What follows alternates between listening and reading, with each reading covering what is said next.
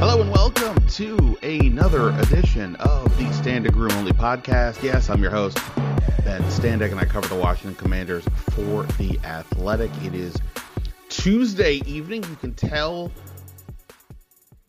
the seasons are changing. I mean, seasons as in fall, winter, and so on, although partly I say that because the Wizards had a. Um, media availability today. I, I, didn't go to it. I'm just noting that it happened, and I know Georgetown's getting a little more active, and I know the Capitals are doing their thing, but none of it compares to the conversation that goes on every day about the Washington Commanders. And I had one of those conversations earlier with our pal Al Galdi from the Al Galdi podcast at Al Galdi on Twitter as we continue our home and home conversation where we alternate weeks going on each other's podcast. Obviously, we had to do a final uh, what the hell was that uh, chat about Sunday's debacle against Buffalo, but we also discussed what uh, a bunch of other interesting topics uh, for sure. So um, we'll get to that in a moment here on the podcast, which of course you can find on iTunes, Spotify, or anywhere you do your podcasting. I will have an article up in the morning on something that, that Al and I actually talked about a little bit here, and that is the subplot is the notion of trading Jacoby Brissett.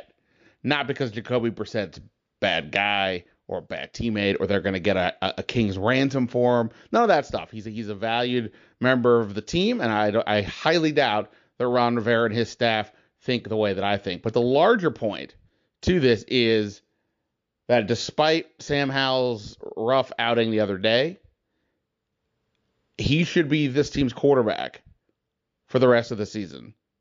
He can't have another four interception day or, or you know, uh, truly hideous stuff, but he should be. And I explain why in the stories. You can check that out on the Athletic. All right, so practice. The team is will go, we back on the field Wednesday, Thursday, and Friday. You know, it is wild when you see so many injuries around the league. Um, and knock on wood, the Commanders have been pretty, you know, healthy. Uh, Logan Thomas, we'll see where he is at with a concussion that kept him out of Sunday's game. I, I think for me, again, this is one of these deals where I'm pretty sure I'm not in lockstep with the organization. But look, if Logan Thomas is back out on the practice field tomorrow and ready to go, okay.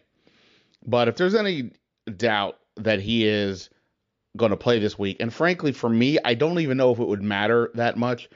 I I want to I want to see that the Commanders are checking out some other tight ends out there to add to the roster.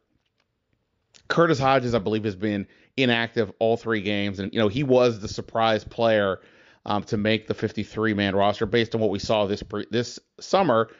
I get the intrigue, huge huge player, athletic, but just doesn't seem like he's ready to go now. Uh, you know, it's easy to say, hey, you know, throw him on IR, um, now all that jazz.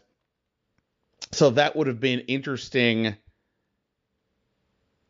uh, you know, so that to me would be the interesting move. Could you bring in somebody? Because my fear is, you know, can you really count on Logan Thomas to stay healthy? They only used Cole Turner and John Bates this last game. Uh, roughly, they played about the same amount of snaps. They had Alex Armah up off the practice squad, um, but he didn't play on offense, which is fine. And clearly, I think we all overstated what was going on there um, back this summer. And that's, you know, probably a little bit of a shame on us because there was no real reason to think he was a bigger contributor, except for the would be a bigger contributor, other than the fact that again, I don't think any of us thought Hodges would make the team. Nothing what I'm saying right now is completely relevant to the big picture situation. I'm just thinking about the roster and the fact that Logan Thomas is uh, hopefully back this week from that concussion. Um, I think Brian Robinson is somebody I, I want to think more about this week because I really do feel like he is this uh, sort of pivot point between the Eric Bieniemy pass heavy offense and the Ron Rivera sort of run first approach that we've seen the last couple of years. And I'm not even saying one or the other. And obviously, passing is more, you know, efficient and uh, bigger plays come out of it, and it's the wave of the uh, of the league and all those kinds of things. But you know, and Al and I talk about this. You know, to the degree that Washington's been a bit pass heavy, Ron Rivera the other day suggested that this is something they're doing on purpose as a way to sort of help Sam Howell sort of, you know, find his way in the league, you know, kind of try to maybe speed up his growth by throwing, by literally throwing him in to throwing a lot of passes. Um, but Brian Robinson has been Washington's, I think, most effective offensive player so far this season. We know that he only had 10 carries, but yet averaged seven yards a carry against Buffalo. And I should have said this before, but Grant Paulson and I broke down that game. So if you missed it, make sure to check that out as well. I just think Robinson is so interesting. And then you factor in that Antonio Gibson has now fumbled twice in three games on top of his prior struggles uh, maintaining possession. Chris Rodriguez not really a, a realistic option. It wouldn't appear.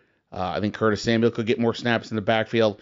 But Robinson is clearly the lead, and I wonder, you know, based on that, and again factoring in the entire offense with Sam Howell, does it make more sense to try to lean into the Robinson running uh, a bit more? Here's the problem this week, of course. The Eagles have a ridiculously good defensive front with rookie Jalen Carter. Uh, you know, every game, I, every game, time the Eagles play, Twitter lights up with some Jalen Carter highlights.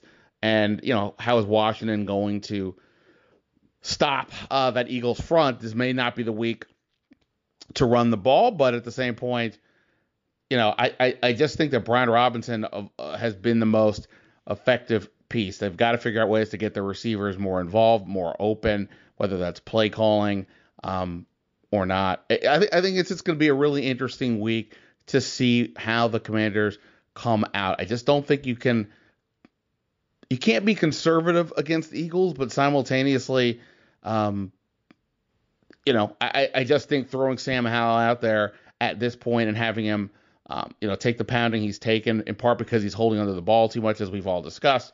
I, just think adding some more uh, work for the run game, particularly early, could benefit everybody, especially since Brian Robinson has been playing at a very high level.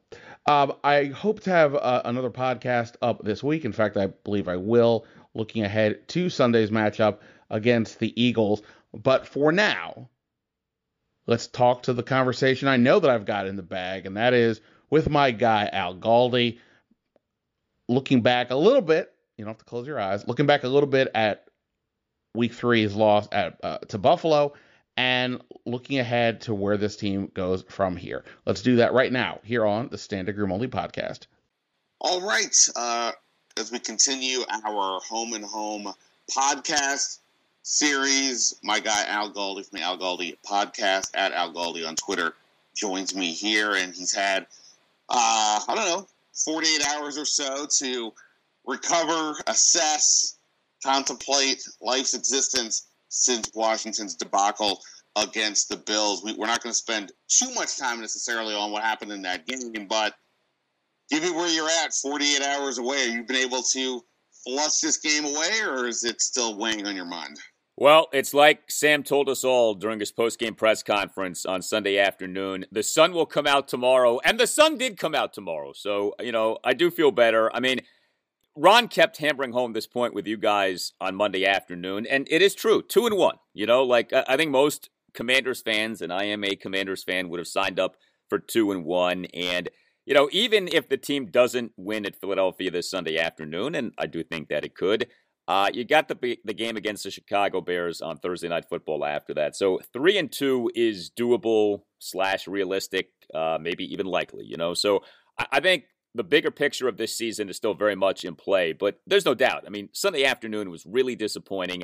You know, the uh, the humor, the uh, sad irony, the whatever you want to call it, of second time in three seasons, week three game against Buffalo is hyped by Ron as a measuring stick game, and uh, the measurement falls woefully short. You know, it's just disappointing. Like, I-, I think you could live with a competitive loss. That game really wasn't competitive, and that's the problem. But it was one game. We know how the NFL is. I mean, Dallas lost to Arizona on Sunday, so uh, you can't get too sucked into any singular result. Yeah, no, the, the, the Dallas Arizona part is definitely true. Um, you can still hear me, right? Yeah. Okay. Uh, I was having technical issues before. All right. So yeah, no, that that's definitely true. I guess it says you know losing to Buffalo was one thing. If you know it was sixteen to nothing still at the start of the fourth quarter until the Gibson fumble and then Buffalo capitalized with a touchdown. If the gamer finishes at sixteen nothing, let's just say, we're like, all right, Sam Howell needs to, you know, he's not up to he's not ready yet for a, a team like Buffalo, which would be absolutely no uh, knock on him, uh, you know, as essentially a rookie. Um, and the defense, you know, hey, he held in there, 16 points against Josh Allen, not too bad. But Buffalo tacked on 21 more points for a variety of in a variety of ways to go up 37 to nothing. And the fact that Howell threw four picks, had to was sacked nine times. The defense didn't record a sack, etc led has everybody, you know, at least I should say everybody. I had you know had me at least a little more questioning the two and O start uh, above anything else. But okay, you're right. It is just one game. You move on. Up next, another extreme battle against Philadelphia. Um, if we're gonna say though that it's it's it's panicking is is too much, is there anything though that you would like to see changed? Because obviously you can't just run back the same situation exactly. And I'm not, whether that's game planning or personnel. Is there something though that you'd like to see change based off what we just saw? Yeah, I mean, I think clearly a better job needs to be done regarding the sacks. And I don't think it's all on Sam Howell. I think it primarily is on Sam. And, you know, I think in a lot of ways, you just got to kind of white knuckle this and hope that as the season goes on, he gets better at avoiding sacks. But I do think that there are things that schematically Eric Bieniemy could do better. I mean, I thought that Eric called a great game in the win at Denver. I did not think that he called a great game in this game against Buffalo. I mean, I think, you know, you look at the results and that will tell you that. Uh, but when your offense is as bad as the Commanders' offense was on Sunday, right? I mean, you know, no touchdowns, just one third down conversion, you give up nine sacks. That's a collective failure. Like, that's not just on your quarterback. There are things you, as an OC, can do to scheme out of pressure. And Eric Bieniemy is not a dummy. Like he's a smart guy. I'm sure he had reasons for doing the things that he did, but the things that he did did not work. You know, and we used to hammer Scott Turner, especially last season when there were some of those big sack games. I mean, I think back to last season's early season game against the Eagles, nine sacks taken by Carson Wentz, and Scott got blasted for that. And, you know, I think fair is fair. Like, if we're going to kill Scott for something like that, then I think Eric deserves criticism for what happened on Sunday. So, you know, I don't know if the answer is more moving pockets. I it, it, certainly seemed like we did not see much in the way of screens on Sunday off like for an entire week, everyone raving about the revitalized screen game. Whatever the case, I, I think Bieniemy has got to do a better job of trying to scheme the team's way out of giving up all of these sacks. It starts with Sam. But I don't know how realistic it is that in week four, he's all of a sudden going to become Tom Brady at avoiding sacks. Like, I think this is going to be a process throughout this season. And so, what can you as an offensive coordinator do to help Sam in this regard? And uh, I think that's going to be fascinating because obviously you're facing a team with an excellent defensive front in the Eagles. You know, I, I would l- love to ask a NFL quarterback, current or former, if they watch the film, to tell me is Eric Bieniemy calling a play? Is, is his plan for a quarterback who just completed his fourth career start, or is the plan he's using the one he would use for any quarterback um, thrown in there? And, and you know, the, one of the going back all the way back to Bieniemy's hire. Uh, this is not a not this is not about Bieniemy's lack of head coaching opportunities or whatever. This is just he's coming in here with the potential for instance a one and done season. Should the, the whole coaching staff get blown out, and is he going to you know how is he going to handle this? you know, I can imagine if, if you're a Bieniemy, I'm not looking to dial back my my plan which may be my only shot to to, to do the whole, you know, to, to call everything just because I've got this kid.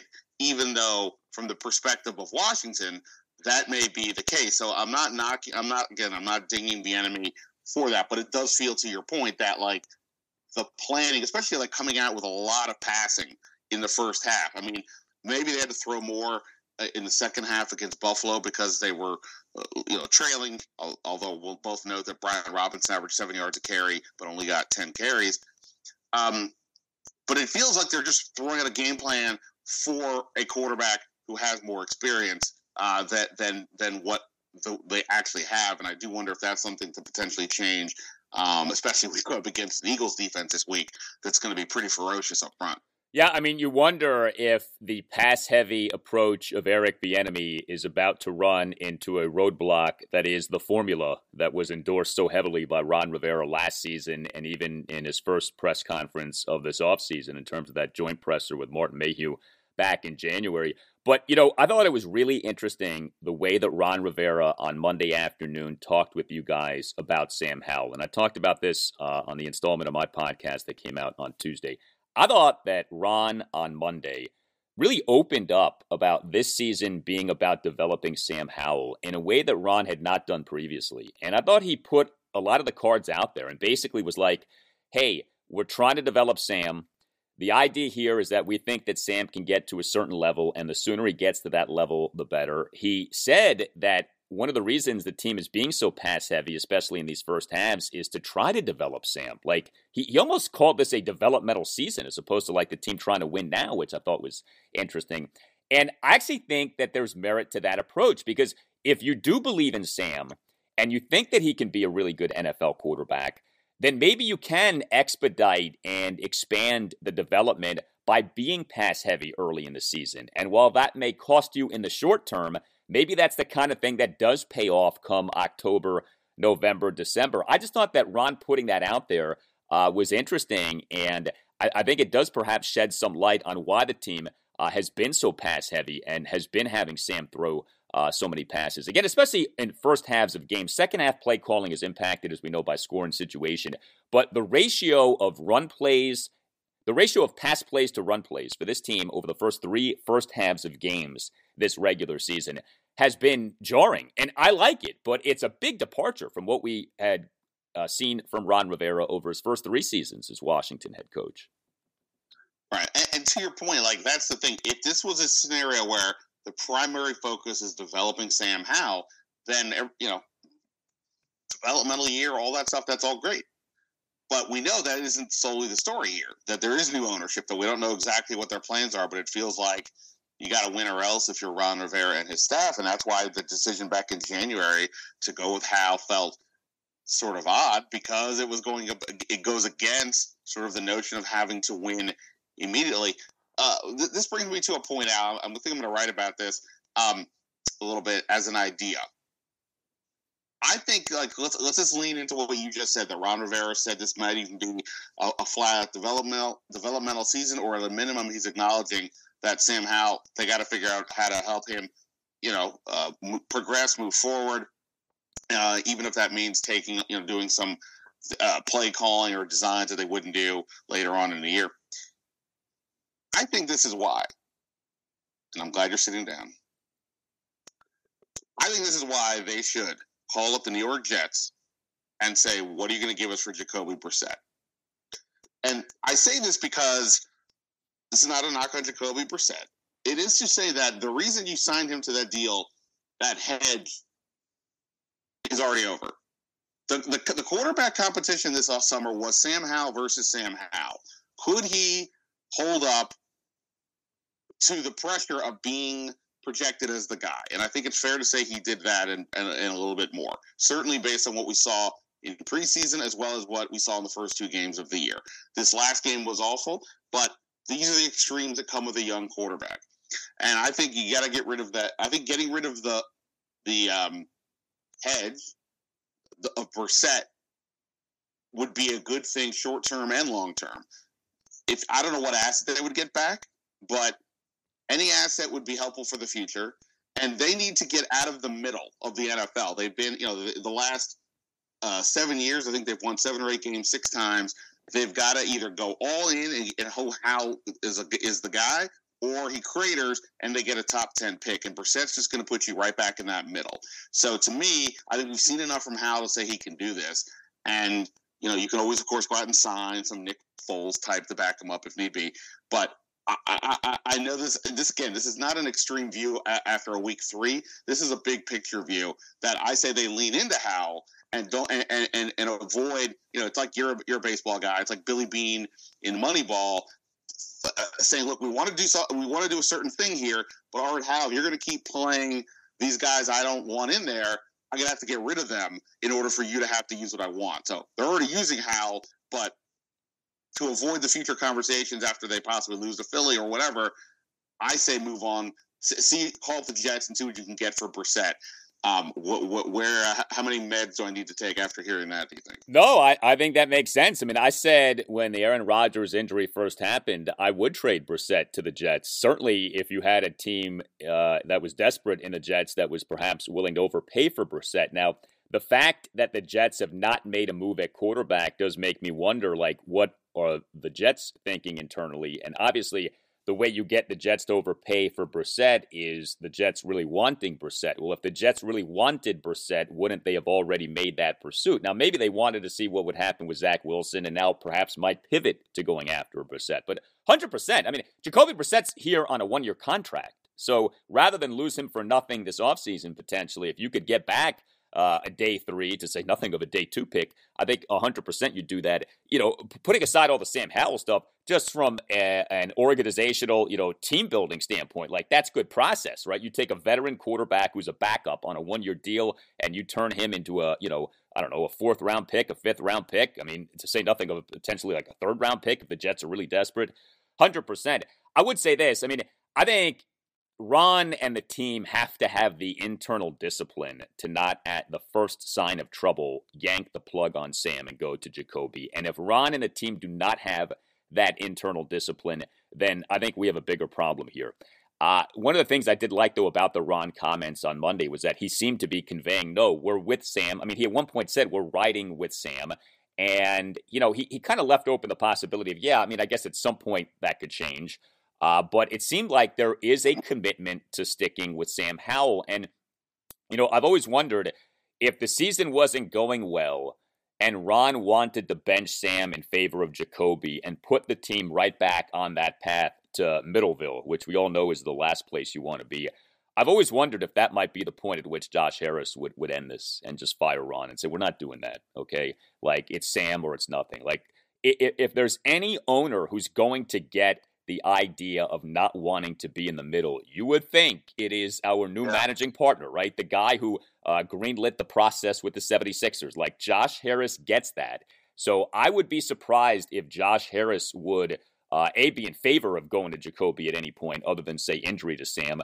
And B would would allow for it. Like if it really came down to owner and coach being in conflict, I would think that that could be the end of the coach. And, you know, I'm not endorsing the owner all of a sudden meddling in football operations, but in that predicament, I think what would be best for the organization would be no, we're not doing this. We're not putting Jacoby Brissett in to pick up a few meaningless wins that don't get us into the postseason, uh, but do lessen our draft position. I think that's always been one of the fascinating dynamics about this season.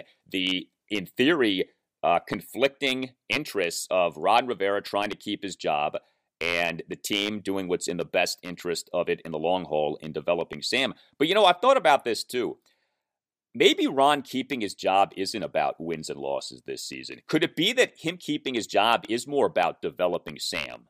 And if Sam Howell shows improvement as the year goes on, could it be that that keeps Ron's job and that it's not as much about making the playoffs or getting to nine or 10 wins as, as people have thought? Uh, you know, I, I don't know. I, I don't know that it's as simple as, you know, reaching a certain level of wins this season. I, I think there could be a lot more to Ron keeping his job than that.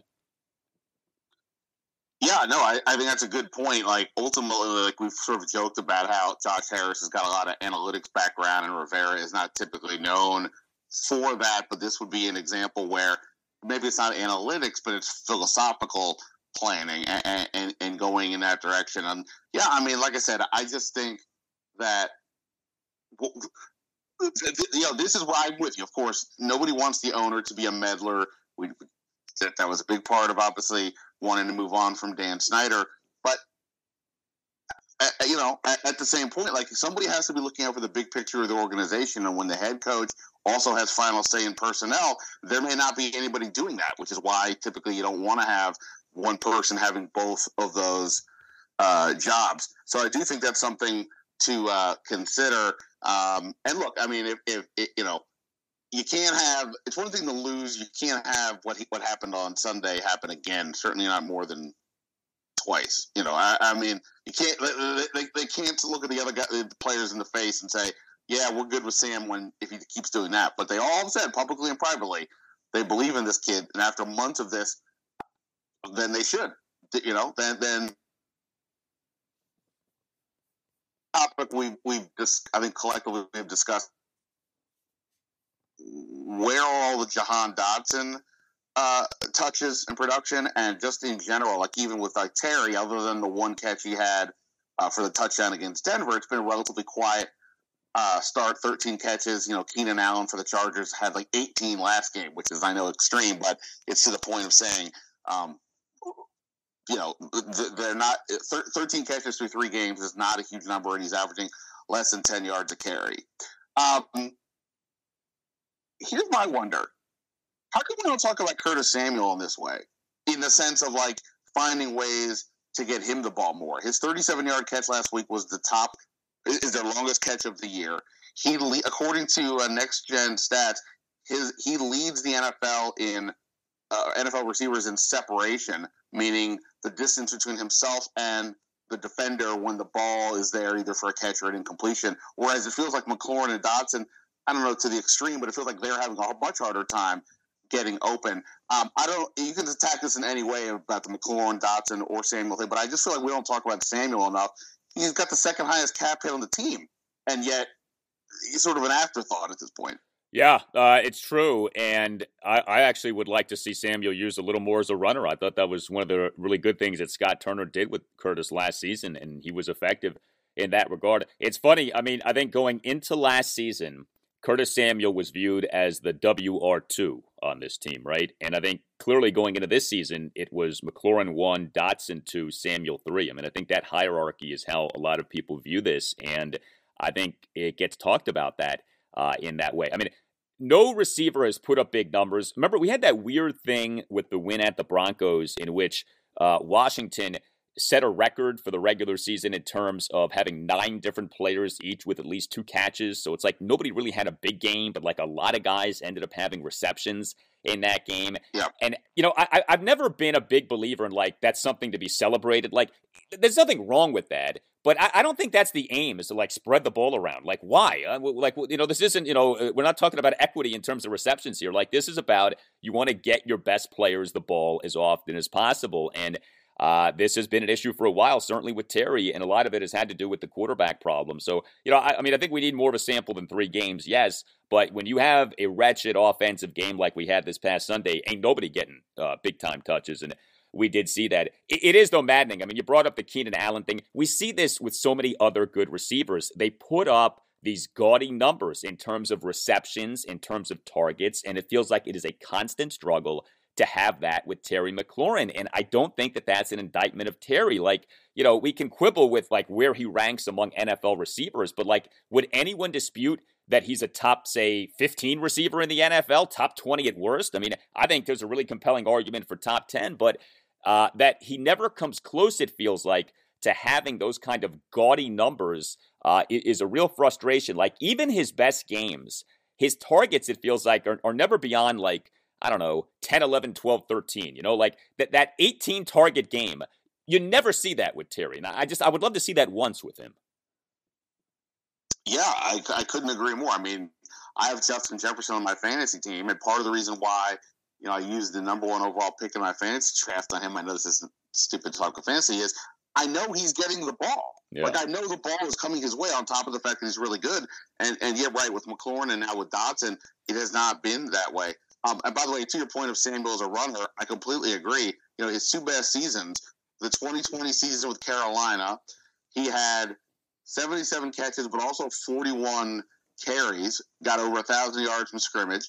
Last year, probably his second best season, 843 yards from scrimmage, 64 catches, 38 rushes. He has two carries in three games so far this year, and on top of the fact that you know we'll, it'll be interesting to see what how much trust they have in Antonio Gibson now that he's fumbled twice in three games, on top of his you know prior struggles, keep holding the ball. I know there's no more J.D. McKissic.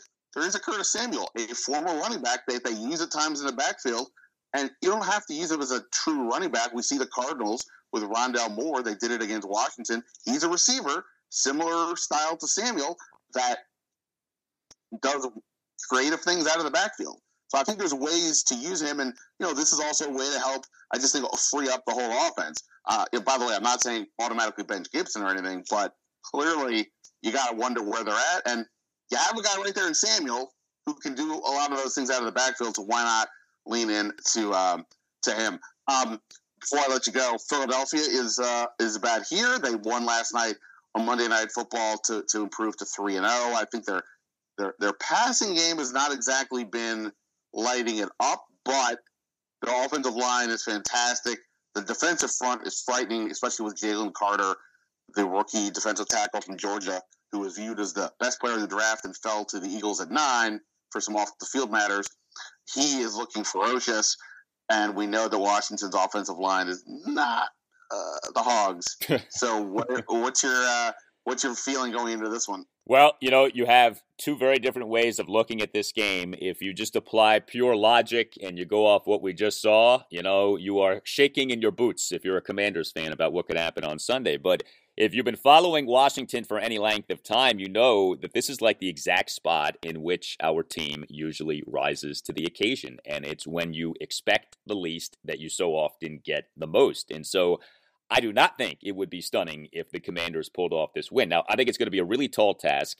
Uh, you know, we saw Washington win at Philly last season on Monday Night Football. So I, I, think any idea of like the Eagles, you know, taking the Commanders lightly or anything like that. I mean, first of all, I think that stuff gets overblown, but I, I do not think that you're going to have that come this Sunday. Like you said, the, the Eagles three and zero, oh, but ne- haven't necessarily played great in every game. Like there's another level that the Eagles can get to. So this is going to be tough. It's hard to think that the offense could be as bad in this game as it was in the previous game. I think this is a big time pressure game of course, for Sam Howell, he's got to play better. He's got to play smarter. I mean, s- some of those picks, that pick six, that, that, that was almost like what like are, are, are you you know are, are, do you understand this is a real game here like uh, that, you know that was crazy to me that he did that so he's got to be better I think he will but I think this is an Eric Bieniemy game like the onus is on him to come up with a plan that mitigates the allowing of sacks and that emphasizes what this offense can do well. And if Eric Bieniemy is the offensive mind who we all hope that he is, and I think a lot of us think that he is, he will do a good job in coming up with something that at least that at least makes this Commanders offense viable in the game. You know, it's one thing to lose, but you know, when you lose and you offensively are completely inept as the Commanders were last Sunday, like I said, that's a bad look on everybody. That's not just on Sam Howell. That's on everybody. Got to do a better job. Got to come up with a better plan. So I'm anxious to see what the offense approach is uh, on Sunday. And look, I think most people have budgeted this game as a loss. Like I said, I think most people look at this as you lose at the Eagles and then you beat the Bears on Thursday night. Three and two. Okay. What if the Commanders did pull this off and you're looking at three and one? I think all of the good vibes that we had going into the Bills game are right back on. I mean, that's going to get people awfully excited about what this team could be. So this is a real opportunity for the Commanders come Sunday, but it clearly is going to be a difficult challenge. I believe Sam Fortier with the Post had the stat that uh, I think Rivera's teams, I think four times have lost by that level, uh, that ungodly amount. I don't know if it's thirty or thirty-four points, but you know something like that. And then in the in the each of those times, they they they're three and one in the subsequent game uh, after that. So something to consider there, as you mentioned. This seems to be what their mo is. Also, Jalen Hurts in his last twenty-one starts, twenty and one, Tuh. one loss last year against Washington in Philadelphia. So we'll see if perhaps that magic can strike twice. Uh, Al, you rock. Obviously, your guys are all already listening to his uh, great podcast, the Al Galdi podcast. But if you don't, make sure you uh, do subscribe there. Subscribe here for this one as well. Anything to, to note, Al, that you got coming up this week? Uh, we'll have a conversation with a guy who I know you know well, Mark Bullock, uh, great Commanders analyst. He'll be uh, with me on Wednesday's show, going through uh, what went wrong for the Commanders' offense and what the team can be doing better. And yeah, lots of Commanders conversation on every show, and uh, we'll get everyone ready for this game against the Eagles on Sunday. All right, we'll look forward to it. Look forward to chatting with you next week as well on your podcast, and we'll see if we're talking about a two and two team or a team that just pulled off another big win against the Eagles. my guy, I appreciate the help, and uh, we'll talk uh, next week. Yep, great to talk to you. Thank you.